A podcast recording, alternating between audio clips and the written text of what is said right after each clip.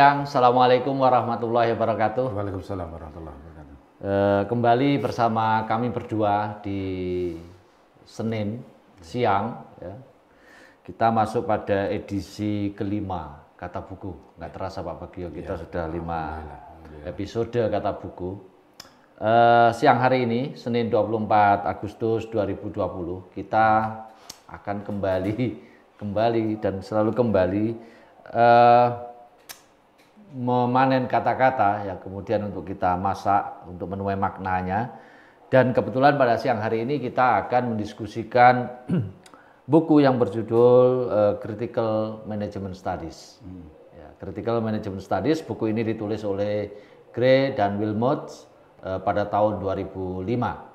Walaupun sebenarnya uh, kita tahu bahwa Critical Management Studies itu sudah uh, berkembang sejak lama ya. Jadi munculnya kata-kata ini uh, dimulai pada tahun 92 oleh apa namanya Alvesen.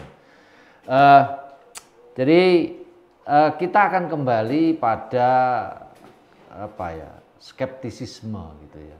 Jadi diawali dengan perasaan skeptis begitu ya sebagai ciri-ciri dari cara berpikir kritis gitu ya. Kalau Pak Bagio Barangkali di episode sebelumnya kita sering menggunakan istilah refleksi, ya. selalu menggunakan refleksi, yeah. membangun kesadaran kritis. Ya. Jadi mungkin istilah yang lebih menggugah, saya lebih senang menggunakan skeptisisme. Jadi kita bangun skeptisisme ini eh, terhadap paradigma utama dari ilmu manajemen, baik secara teori maupun praktek. Yeah. Dan gugatan-gugatan sebelumnya yang pernah kita ungkap itu adalah bagaimana kemudian eh, manajemen baik secara teoritik maupun praktik itu apa namanya eh, realitasnya realitasnya kita banyak menjumpai menimbulkan apa namanya ketidakadilan ketimpangan dehumanisasi dan seterusnya yang seperti sudah pernah kita singgung sebelumnya. Yeah.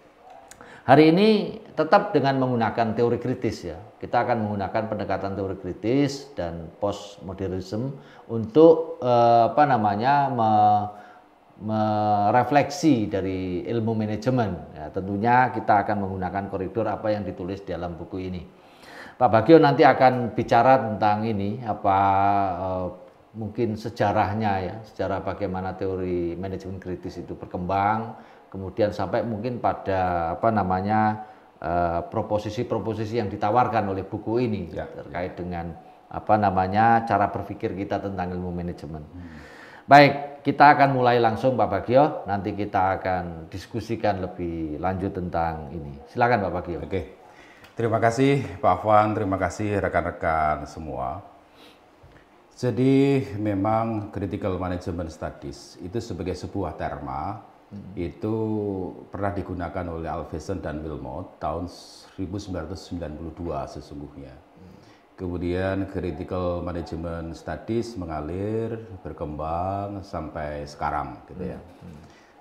Uh, namun perkembangan critical management studies sampai saat ini pun dia menjadi sebuah paradigma, menjadi sebuah sistem pemikiran yang masih minoritas dia menjadi uh, sistem pemikiran dan paradigma yang masih uh, marginal, yang berada di pinggir atau terpinggirkan gitu ya. Hmm. Dan itu kita bisa lihat bersama-sama dalam konteks uh, misalnya bagaimana critical management studies itu kemudian uh, termanifestasi dalam kajian-kajian uh, yang terpublikasi. Hmm. Itu masih uh, begitu sedikit. Kemudian eh, penulis buku juga mengatakan bahwa critical management studies itu masih menjadi sebuah pemikiran yang masih begitu rentan. Rentan itu dalam konteks bahwa ya memang ini critical management studies masih sesuatu yang masih mengada ya dalam proses menuju ada. Ada, ya. Jadi masih eh, proses yang serba mencair gitu ya. Kemudian ada beberapa hal yang menjadi pendorong mengapa critical management studies itu lahir. Yang pertama, eh, eh, apa pengusung critical management studies itu melihat fenomena dan dominasi peningkatan manajerialisme yang luar biasa. Yang itu mempengaruhi bagaimana konstruksi teori dan praktek manajemen. Jadi eh, manajemen itu uh, bukan lagi menjadi knowledge of management, tapi knowledge for management gitu ya.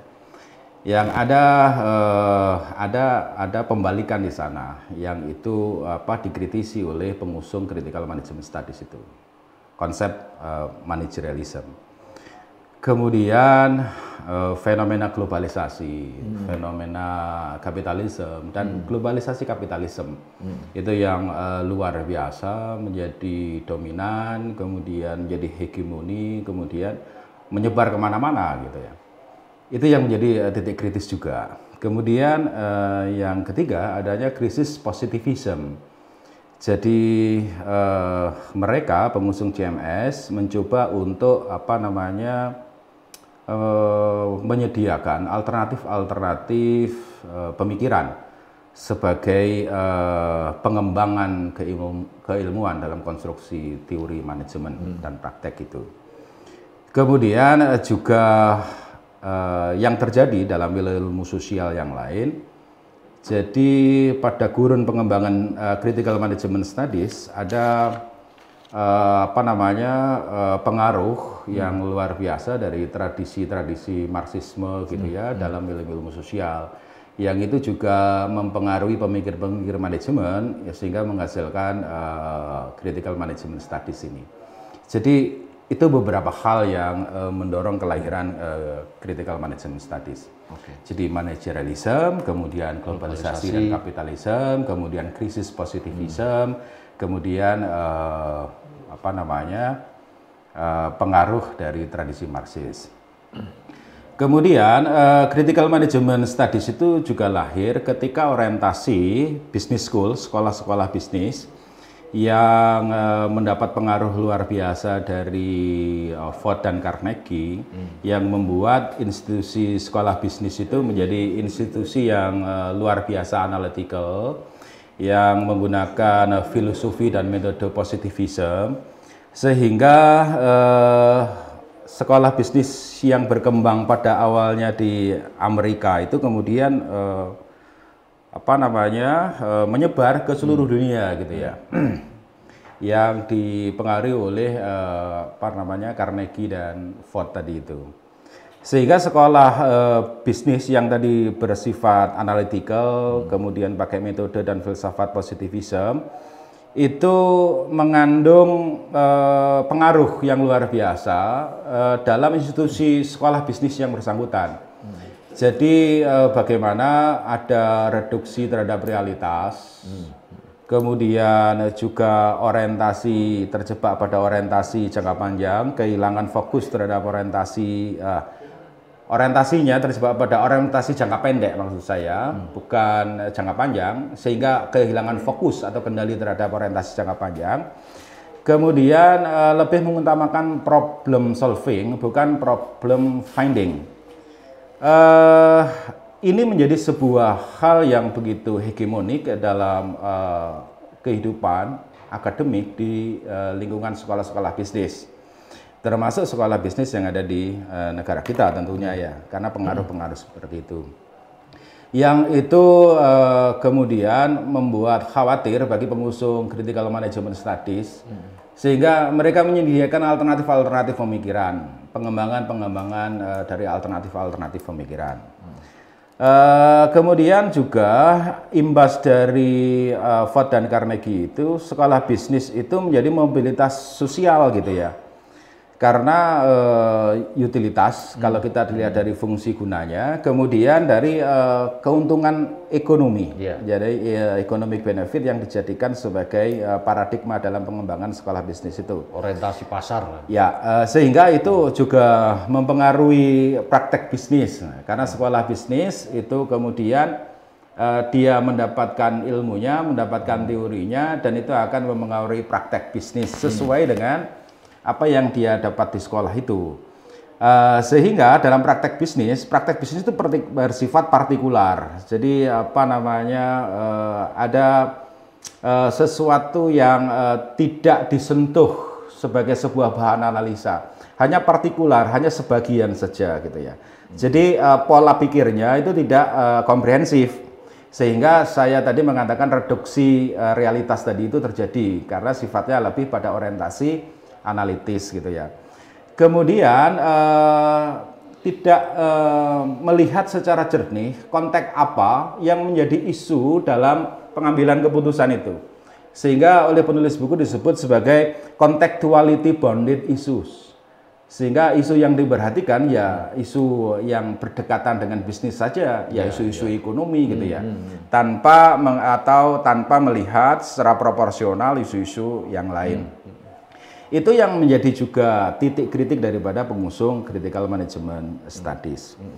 Kondisi-kondisi seperti tadi, sekolah bisnis yang uh, hegemonik uh, berdasarkan pada apa namanya uh, filosofi, uh, filsafat dan positivism. metode positivism itu juga diperparah oleh uh, apa namanya oleh kondisi di mana terjadi apa yang disebut oleh Reich Mill itu sebagai military industrial complex hmm. ya, sehingga ada formasi power elite hmm. dalam struktur bisnis di Amerika di mana ada teknokrasi kemudian kolaborasi dengan yeah. politisi hmm. plus kolaborasi dengan tentara ada hmm. TPT yeah, yeah. Ya, teknokrasi politisi dan tentara kemudian itu juga yang uh, membentuk power uh, elite yang uh, juga luar biasa hmm. sehingga uh, manajemen secara keilmuan gitu dan secara praktek itu menjadi sekrup dari managerialism. Hmm. Itu yang kemudian oleh pengusung critical management studies eh, apa namanya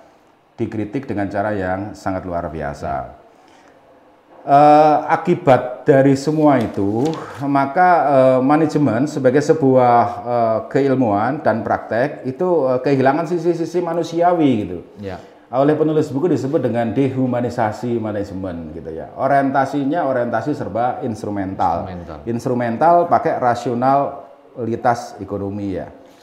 Ya uh, itu yang menyebabkan uh, critical management uh, studies itu hmm. memiliki urgensi hmm untuk uh, terus dikembangkan hmm. karena fenomena-fenomena yang menjadi titik uh, di mana critical management studies itu lahir hmm. itu sekarang juga berkembang di mana-mana ya. termasuk di uh, negara kita gitu ya. Hmm.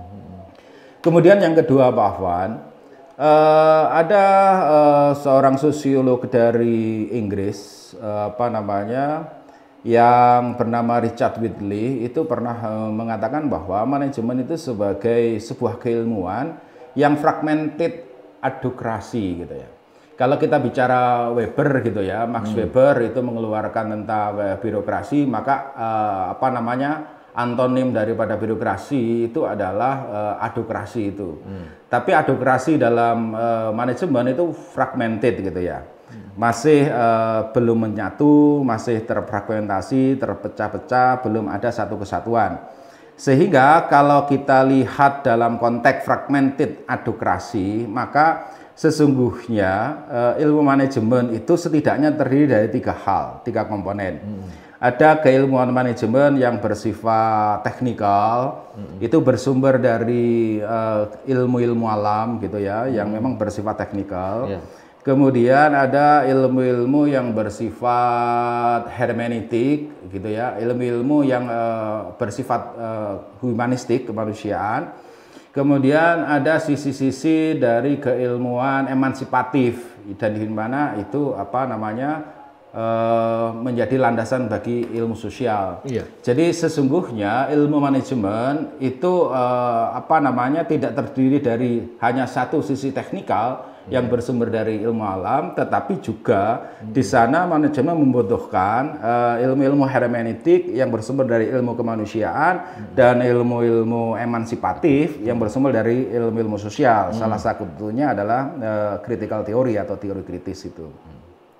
Eh, apa namanya fenomena ini yang oleh eh, eh, apa Robert Whitley itu disebut sebagai a- apa fragmented adokrasi yang kemudian juga dikembang apa namanya ditulis kembali oleh eh, Ras eh, Lars eh, Engwall dan seterusnya. Iya. Tampaknya kalau kita lihat tulisan itu di jurnal-jurnal sudah eh, banyak gitu ya.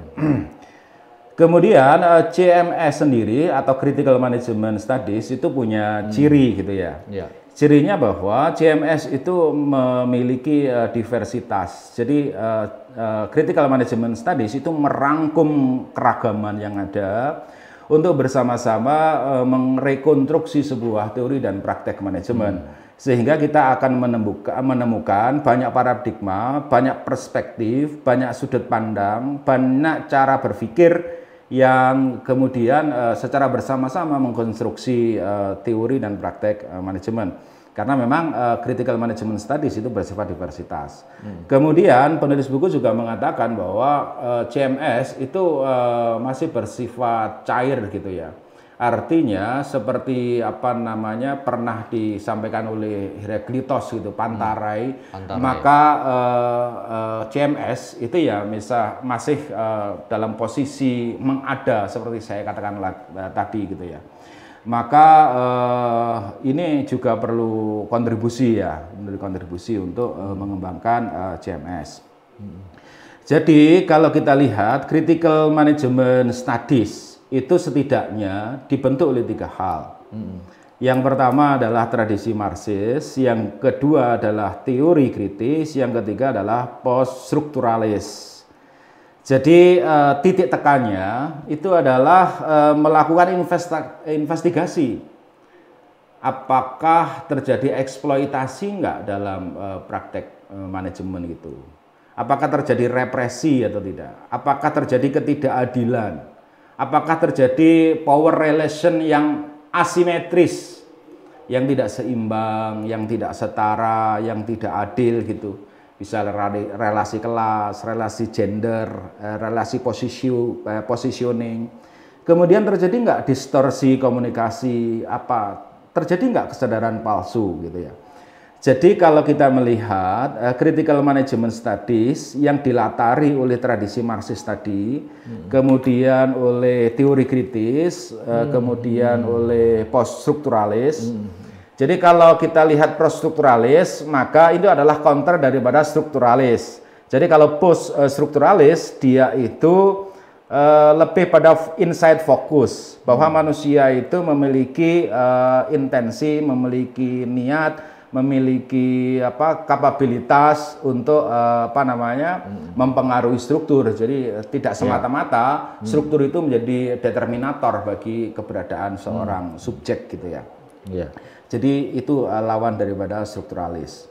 Sehingga CMS itu memiliki karakteristik-karakteristik dari tiga hal itu. Sehingga tadi saya katakan uh, melawan eksploitasi, melawan uh, represi, melawan dominasi, melawan power relasi yang tidak simetris gitu ya. Kemudian melawan distorsi komunikasi, kesadaran palsu dan uh, seterusnya.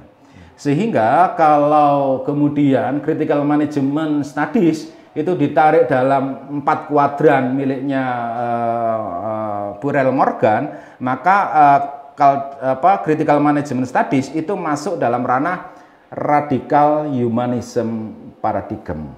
Jadi paradigma uh, radikal humanis. Sesungguhnya apa yang ditentang oleh critical management studies itu?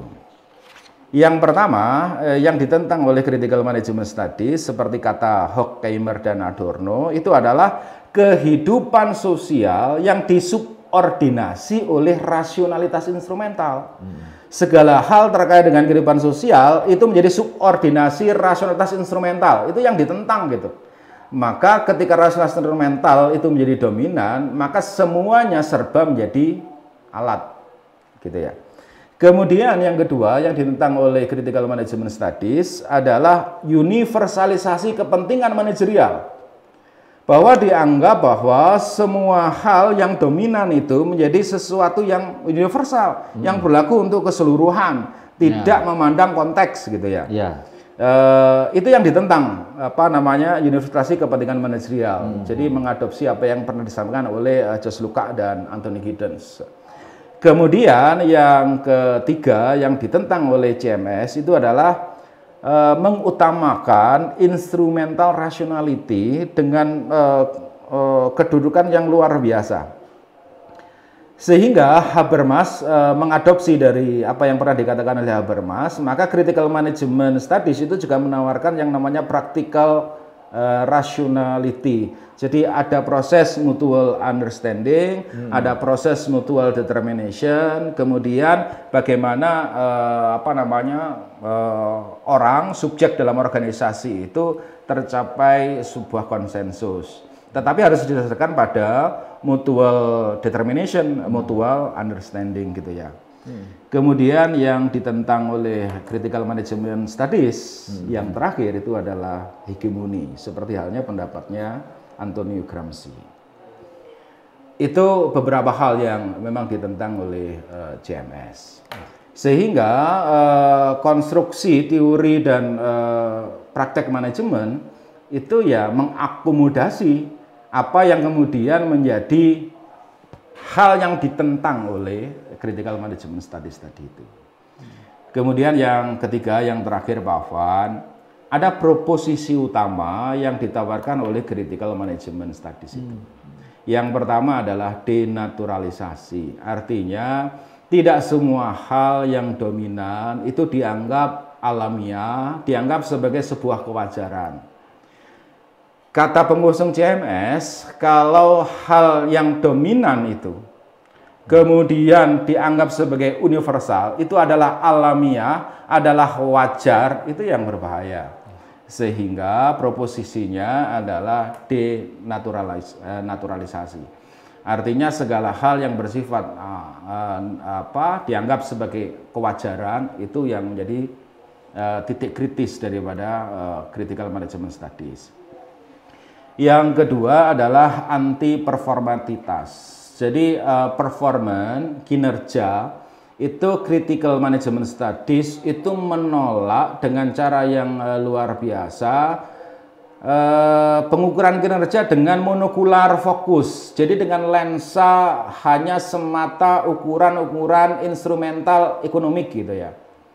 Kalau itu terjadi maka uh, mereka beranggapan akan terjadi instrumentalisasi ya. tidak hanya terhadap material tetapi terhadap orang gitu ya. Hmm, hmm. Sehingga ukuran kinerja itu hanya didasarkan pada min and calculus. Hmm.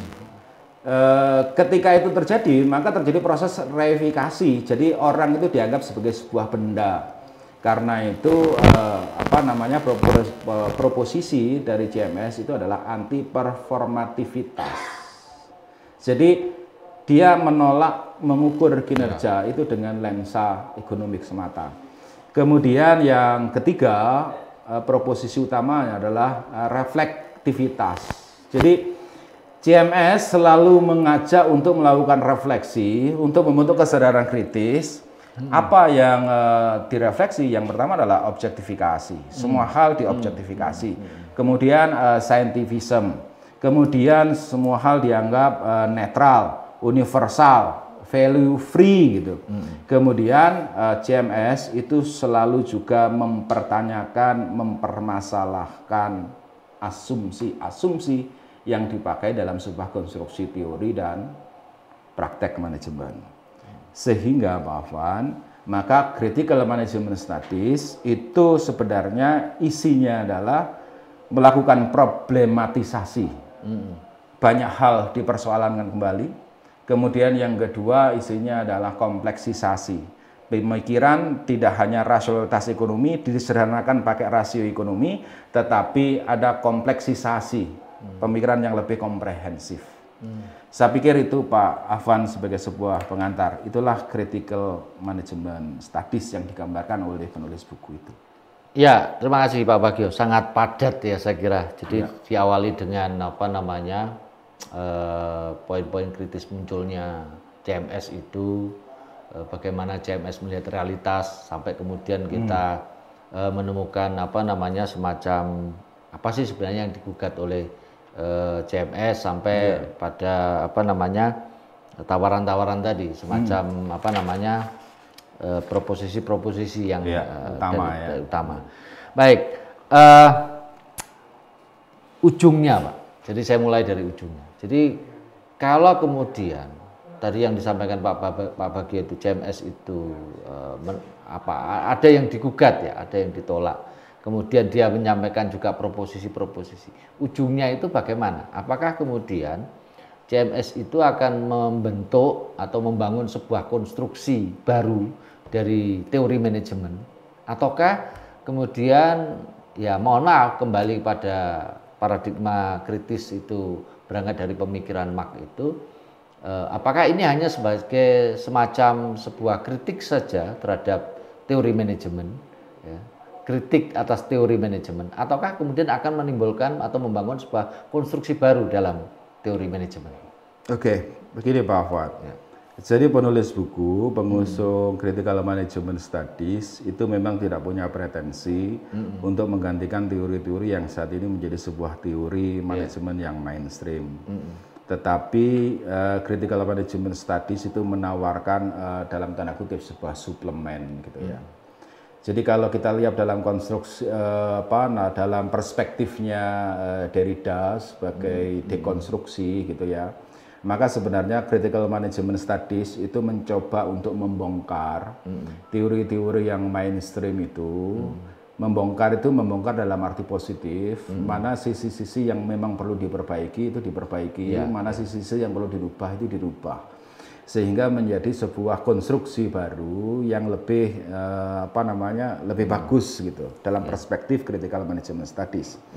Artinya memang critical management studies tidak eh, untuk menggantikan eh, apa namanya secara total teori-teori mainstream itu tetapi eh, ini menjadi sebuah suplemen. Biar teori-teori yang mainstream itu eh, menjadi teori yang eh, lebih bagus gitu ya teori yang lebih bagus eh, apa eh, sebuah teori yang baik itu juga akan menuntun praktek bisnis praktek manajemen yang lebih baik saya pikir itu Ya, itulah kemudian yang membuat bahwa tadi disebut eh, CMS itu eh, apa ya? eh, karena keberagamannya itu menurut saya akhirnya CMS itu lebih inklusif ya mestinya dalam sebuah kerangka berpikir ya. ya Artinya eh, termasuk tadi disebutkan bagaimana kemudian memasukkan konteks. Jadi selama ini teori-teori manajemen mainstream itu eh, saya menyebutnya miskin konteks ya. Artinya karena dipagari oleh hegemoni-hegemoni tadi sehingga eh, dengan hadirnya CMS itu akan memungkinkan apa namanya kita akan berdamai ya, kita akan mengadopsi konteks-konteks sosial di mana teori atau praktek manajemen itu berkembang. ya Ya. Nah, apakah kemudian itu tidak akan memunculkan sebuah konstruksi baru? Ya, jadi ketika eh, apa konsep besar dari teori manajemen itu dengan pendekatan critical management tadi, studies tadi, kita kemudian mengkontekstualisasikan dengan apa namanya eh, konteks-konteks lokal. Jadi misalkan ada eh, value-value lokal yang kemudian itu masuk dalam itu dalam konteks teori. Apakah kemudian itu tidak akan menghasilkan sebuah konstruksi baru dari sebuah teori? Sangat mungkin bahwa konstruksi yang dihasilkan itu menjadi sebuah konstruksi yang baru meninggalkan atau eh, berbeda signifikan dengan yang lama. Katakanlah misalnya kalau kita lihat eh, dalam konteks ideologi kerja saja gitu ya. Ya, Eh, kalau kita pakai paradigma eh, ideologi gitu ya, bahwa manajemen itu memiliki fungsi untuk membuat kondisi suasana kerja, tempat kerja yang kondusif. kondusif. Kondusif itu diartikan itu memiliki dampak terhadap produktivitas ekonomi gitu ya. Kemudian eh, di manajemen kemudian membuat seba- apa namanya banyak instrumen untuk mengukur, mengevaluasi, menghitung, mengkalkulasi bagaimana ukuran produktivitas, ekonomi itu bisa dikembangkan gitu ya. Namun kemudian critical management studies itu eh, mengkritiknya gitu ya. Tidak semata-mata bahwa rasionalitas ekonomis dalam penciptaan kondisi kerja yang kondusif itu, tetapi ada sisi-sisi juga sisi manusiawi yang memang perlu diperhatikan. Sisi hak asasi manusia yang diperhatikan. Sisi apa non eksploitasi yang diperhatikan gitu ya. Tidak hanya manajemen itu kemudian lantas menjadi supporting terhadap eh, rasionalitas ekonomi, tapi memang manajemen itu juga mengandung sisi-sisi yang lain yang lebih komprehensif yang harus eh, dianalisa untuk melahirkan sebuah kebijakan. Artinya eh, bisa jadi critical management studies itu menghasilkan sebuah konstruksi yang baru. Kalau begitu ideologi kerja yang dianggap ya, sebagai ya. ideologi kerja itu yang seperti apa gitu ya. Ya. Itu critical management studies itu bisa menawarkan. Ya. Tidak hanya berdasarkan pada realitas ekonomi tetapi adalah kondisi kerja yang memang di sana tidak ada represi, di sana ada power relation yang lebih Ya. fair, lebih adil, lebih simetris dan seterusnya. Itu yang coba diangkat oleh critical management studies. Kalau kita lihat katakanlah misalnya eh, eh, konsep eh, strategiknya Porter gitu ya. Ya, ya. Eh, Porter itu eh, menjadi sebuah konsep strateginya Porter itu menjadi sebuah hal yang eh, dalam tanda kutip dominan, kemudian menjadi sesuatu yang diuniversalisasi gitu ya. Iya. Bahwa dalam konteks manajemen itu dimulai bisnis itu dimulai dari desain produk kita kayak apa, kemudian mekanisme produksinya Ya, kayak apa, kemudian delivernya bentuknya seperti apa, kemudian support produknya kayak apa, akhirnya eh, dia eh, kon- konsepnya kemudian kepada eh, value chain, Ya. rantai val- eh, rantai nilai. nilainya kayak apa Ya. se- dua hal katanya Porter itu kan satu cost leadership Cost leadership. sama market diferensiasi gitu ya. Tetapi critical management studies itu mengkritiki bagaimana strategi Porter itu. Ketika strategi Porter itu diaplikasikan dalam kacamata rasionalitas ekonomi, dia mereduksi realitas dengan cara yang sangat luar biasa, maka dalam rantai-rantai nilai itu sering kali terjadi eksploitasi, terjadi uh, represi, terjadi macam-macam hal tadi itu. Yang semuanya itu kemudian dikritik oleh critical management studies. Ya. Sehingga critical management studies itu bisa menawarkan konsep yang bisa jadi lebih eh, lebih bagus daripada konstruksi bangunan yang dimulakan oleh Porter atau menjadi suplemen yang lebih eh, menyehatkan bagi kehidupan teori dan praktek eh, manajemen. Saya pikir itu Pak Afwan. Ya. Artinya eh, bahwa critical management studies kalau mau kita explore itu sudah melihat beberapa hal tadi. Ya, Beberapa. Eh, ya Eh, dari apa yang tadi apa ya ditolak ya, ditolak oleh apa CMS, ya. mulai dari apa namanya kehidupan sosial yang tersubordinasi oleh apa rasional Rasional instrumental, instrumental sampai pada teori hegemoninya yang dikemukakan oleh Gramsci, itu. Eh, saya melihat nanti kalau saya salah mungkin bisa dikoreksi Pak Bagio ya. Jadi eh, ujungnya itu saya melihat bagaimana kemudian kita menempatkan manusia pada tempatnya dalam konstruksi teori itu. Iya, iya. Karena memang di, di awal tadi sudah disinggung oleh Pak Bagio bahwa eh, inilah yang kemudian juga menimbulkan proses dehumanis- dehumanisasi kan begitu. Karena eh, manusia telah di- ditinggalkan. gitu. Maka kemudian yang penting adalah bagaimana mengembalikan manusia itu pada konstruksi teori itu. Dan saya tadi sempat baca sebuah jurnal Pak Bagio. Jadi yang ditulis oleh Van der Lins itu dari Johannesburg University eh, bahwa eh, selama ini eh, apa paradigma apa manajemen manajemen yang yang mainstream itu iya. itu apa namanya telah mengabaikan kodrat manusia ya. termasuk dalam wilayah-wilayah yang sensitif dan metafisik begitu ya. sehingga kemudian saya ber, berasumsi bahwa manusia dengan segala ininya tidak hanya motif ya, tetapi juga value ya. Motif itu nanti penjelasannya sangat panjang saya kira. Hmm. Itulah yang kemudian menyebabkan terjadinya proses eksploitasi. Ya. Baik sesama manusia maupun terhadap lingkungan, terhadap alam yang yang luar biasa ya gitu. Sehingga kemudian untuk merubahnya uh, artikel ini menawarkan yaitu bagaimana kemudian mencoba konstruksi teori itu memahami, memasukkan unsur sifat manusia di dalamnya. Unsur sifat manusia. Jadi eh, sama ketika dulu saya pernah baca bukunya Sonic Keraf itu eh, apa namanya bahwa praktek-praktek bisnis ya, praktek-praktek bisnis itu hmm.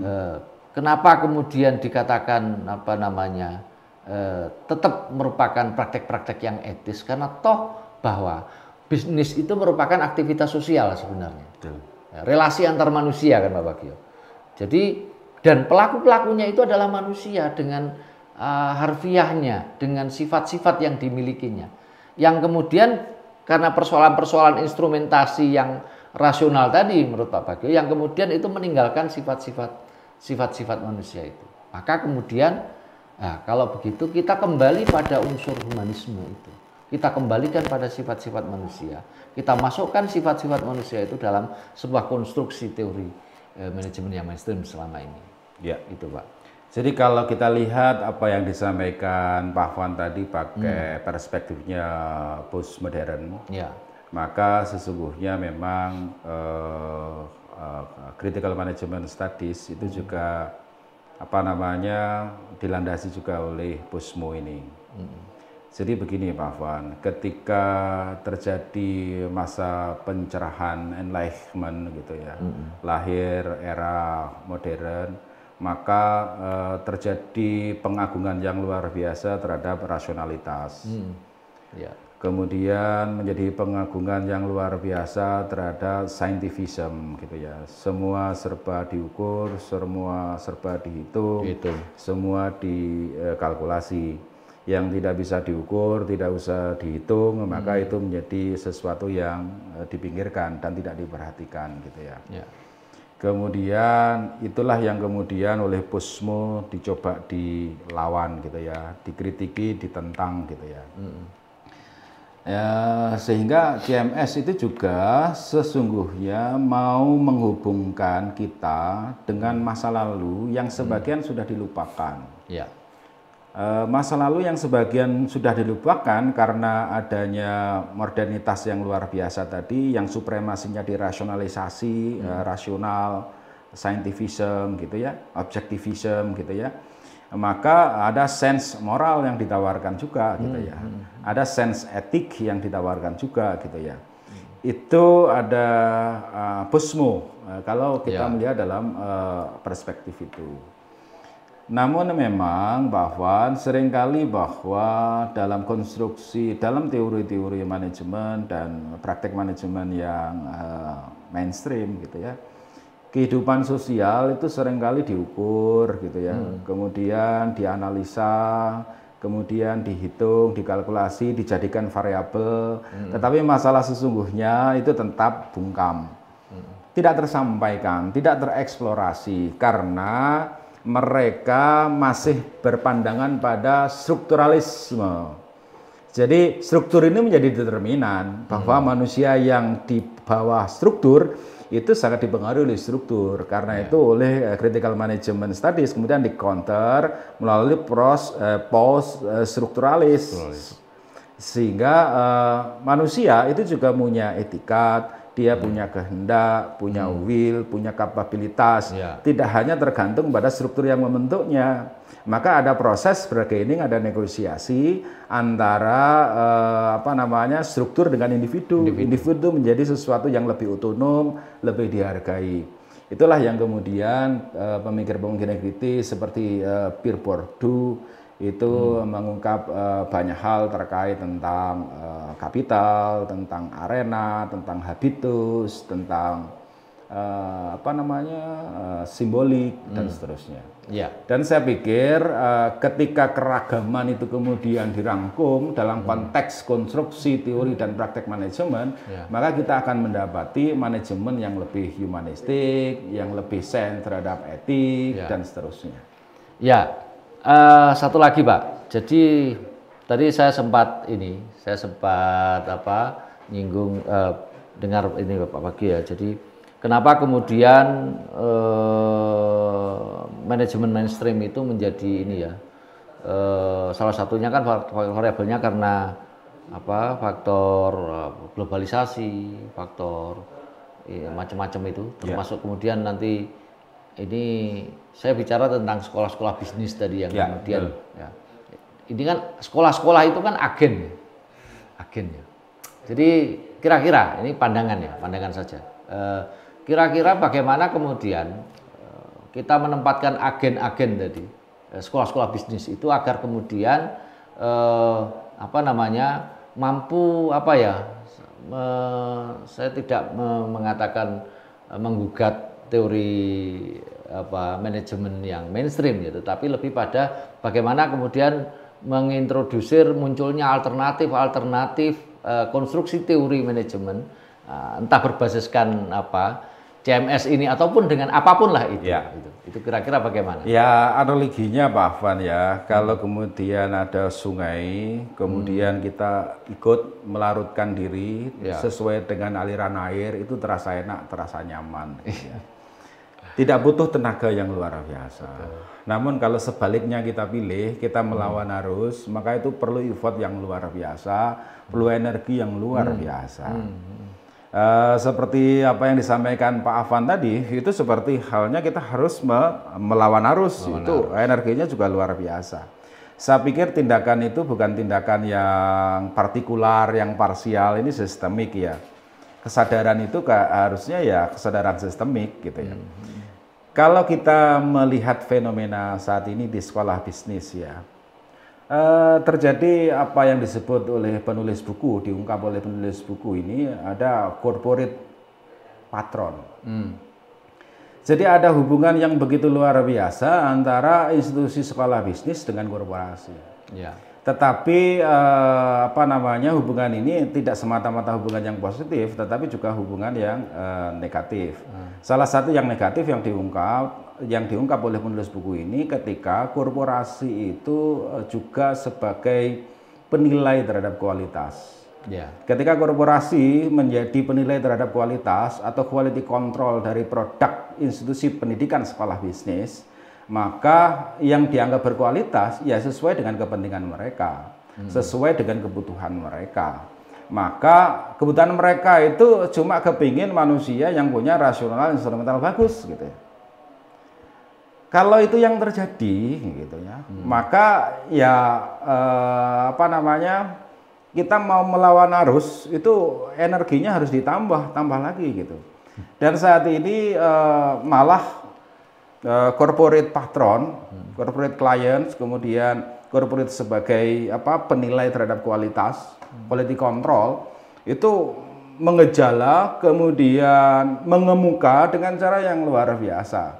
Sehingga kalau Pak Wan tadi sempat mengatakan bahwa ada dominasi pasar dalam eh, apa dalam konteks eh, sekolah bisnis dan itu terjadi. Ya. Dan saya pikir critical management studies itu memberikan kritik terhadap itu sehingga kita akan mendapatkan eh, sekolah-sekolah bisnis kalau kita mau gitu ya melawan arus maka kita akan menemukan idealistiknya itu seperti apa. Dan saya pikir ya memang itu perlu eh, energi yang luar biasa. Ya. Ya akan kita sisiri itu ya ya ya akan kita sisiri Ya. saya tidak bicara melawan arus ya ya saya percaya Pak Afan melalui kata buku tentunya. Iya, iya, iya, betul. Baik, eh, namanya rehat. Waktu rehat kita hampir habis ini, Oh, Bapak. siap, Ibu. siap, Jadi mungkin ada apa eh, konklusi begitu dari apa yang kita diskusikan kita pada hari ini terkait dengan buku yang kita bahas ini. Silakan, Pak. Oke. Jadi Pak Afwan, kita harus memiliki toleransi terhadap alternatif-alternatif pemikiran. bahwa eh, pikiran-pikiran kita itu harus open mind, terbuka terhadap segala hal. Suara-suara alternatif itu sering kali juga tidak apa namanya tidak membuat kita menjadi nyaman, kita merasa terusik bahwa ini yang kita yakini lama, pengetahuan ini sudah kita akuisisi dalam eh, rentang waktu yang lama, kemudian tidak semata-mata, kemudian harus dalam tanda kutip Ya, ya. harus dipinggirkan ketika ada suara suara suara alternatif. Setidaknya suara-suara alternatif itu bisa membuat eh, pengetahuan kita menjadi lebih luas, eh, pemahaman kita menjadi lebih dalam gitu ya. Ya. Maka ketika kita memiliki itu, memiliki toleransi, keterbukaan terhadap eh, pemikiran alternatif, maka setidaknya kita bisa melihat manajemen secara teori dan praktek itu secara lebih eh, komprehensif bahwa sisi manajemen itu tidak hanya nilai-nilai manajerialisme, Ya. tidak hanya ukuran-ukuran instrumental ekonomik, tetapi manajemen ada sisi-sisi humanistik, ada sisi-sisi etika dan seterusnya. Dan saya pikir eh, critical management studies itu menyediakan ragam hal yang kita bisa pakai, kita pergunakan untuk eh, melakukan konstruksi teori dan praktek manajemen. Setidaknya itu bisa menjadi suplemen dari keberadaan teori-teori sekarang yang mainstream. Ya. Itu Pak Afan. Dan yang kedua, eh, memang kita harus tidak menikmati kemapanan. Kita harus selalu eh, apa namanya mendengarkan, kemudian memikirkan pemikiran-pemikiran alternatif ini. Ya. Artinya ya kita akan merasa terusik, tetapi demi untuk konstruksi yang lebih bagus, saya pikir eh, keterusikan itu tidak membuat kita menjadi antipati terhadap suara dan pemikiran alternatif. Dan yang ketiga Pak Afan, insya Allah minggu depan ada sebuah buku kelanjutan dari Critical Management Studies. Kalau hari ini kita itu masih bicara dalam banyak hal, itu dari sisi konsep. Konsep. Minggu depan kita diantarkan oleh buku judulnya Routledge Companion to Critical Management Studies. Itu kita akan diantarkan untuk memahami critical management studies dalam perspektif konteks. Ya. Mungkin itu Pak Afwan. Terima kasih. Ya, nampaknya eh, kita akan apa? saling bertaut ya dari edisi setiap edisi yang Ya, kita ya. bahas dan tentunya saya sepakat kita tidak akan menikmati kemapanan itu karena kita akan terus memanen kata-kata Hmm. Ya, dan mengolahnya menjadi eh, makna. Ya. Saya kira itu Pak Bagio, Terima kasih, sahabat Pak pecinta buku. Terima Terima, kasih kasih. atas atensinya pada acara kita. Kita akhiri selamat siang. Assalamualaikum warahmatullahi wabarakatuh. Waalaikumsalam warahmatullahi wabarakatuh.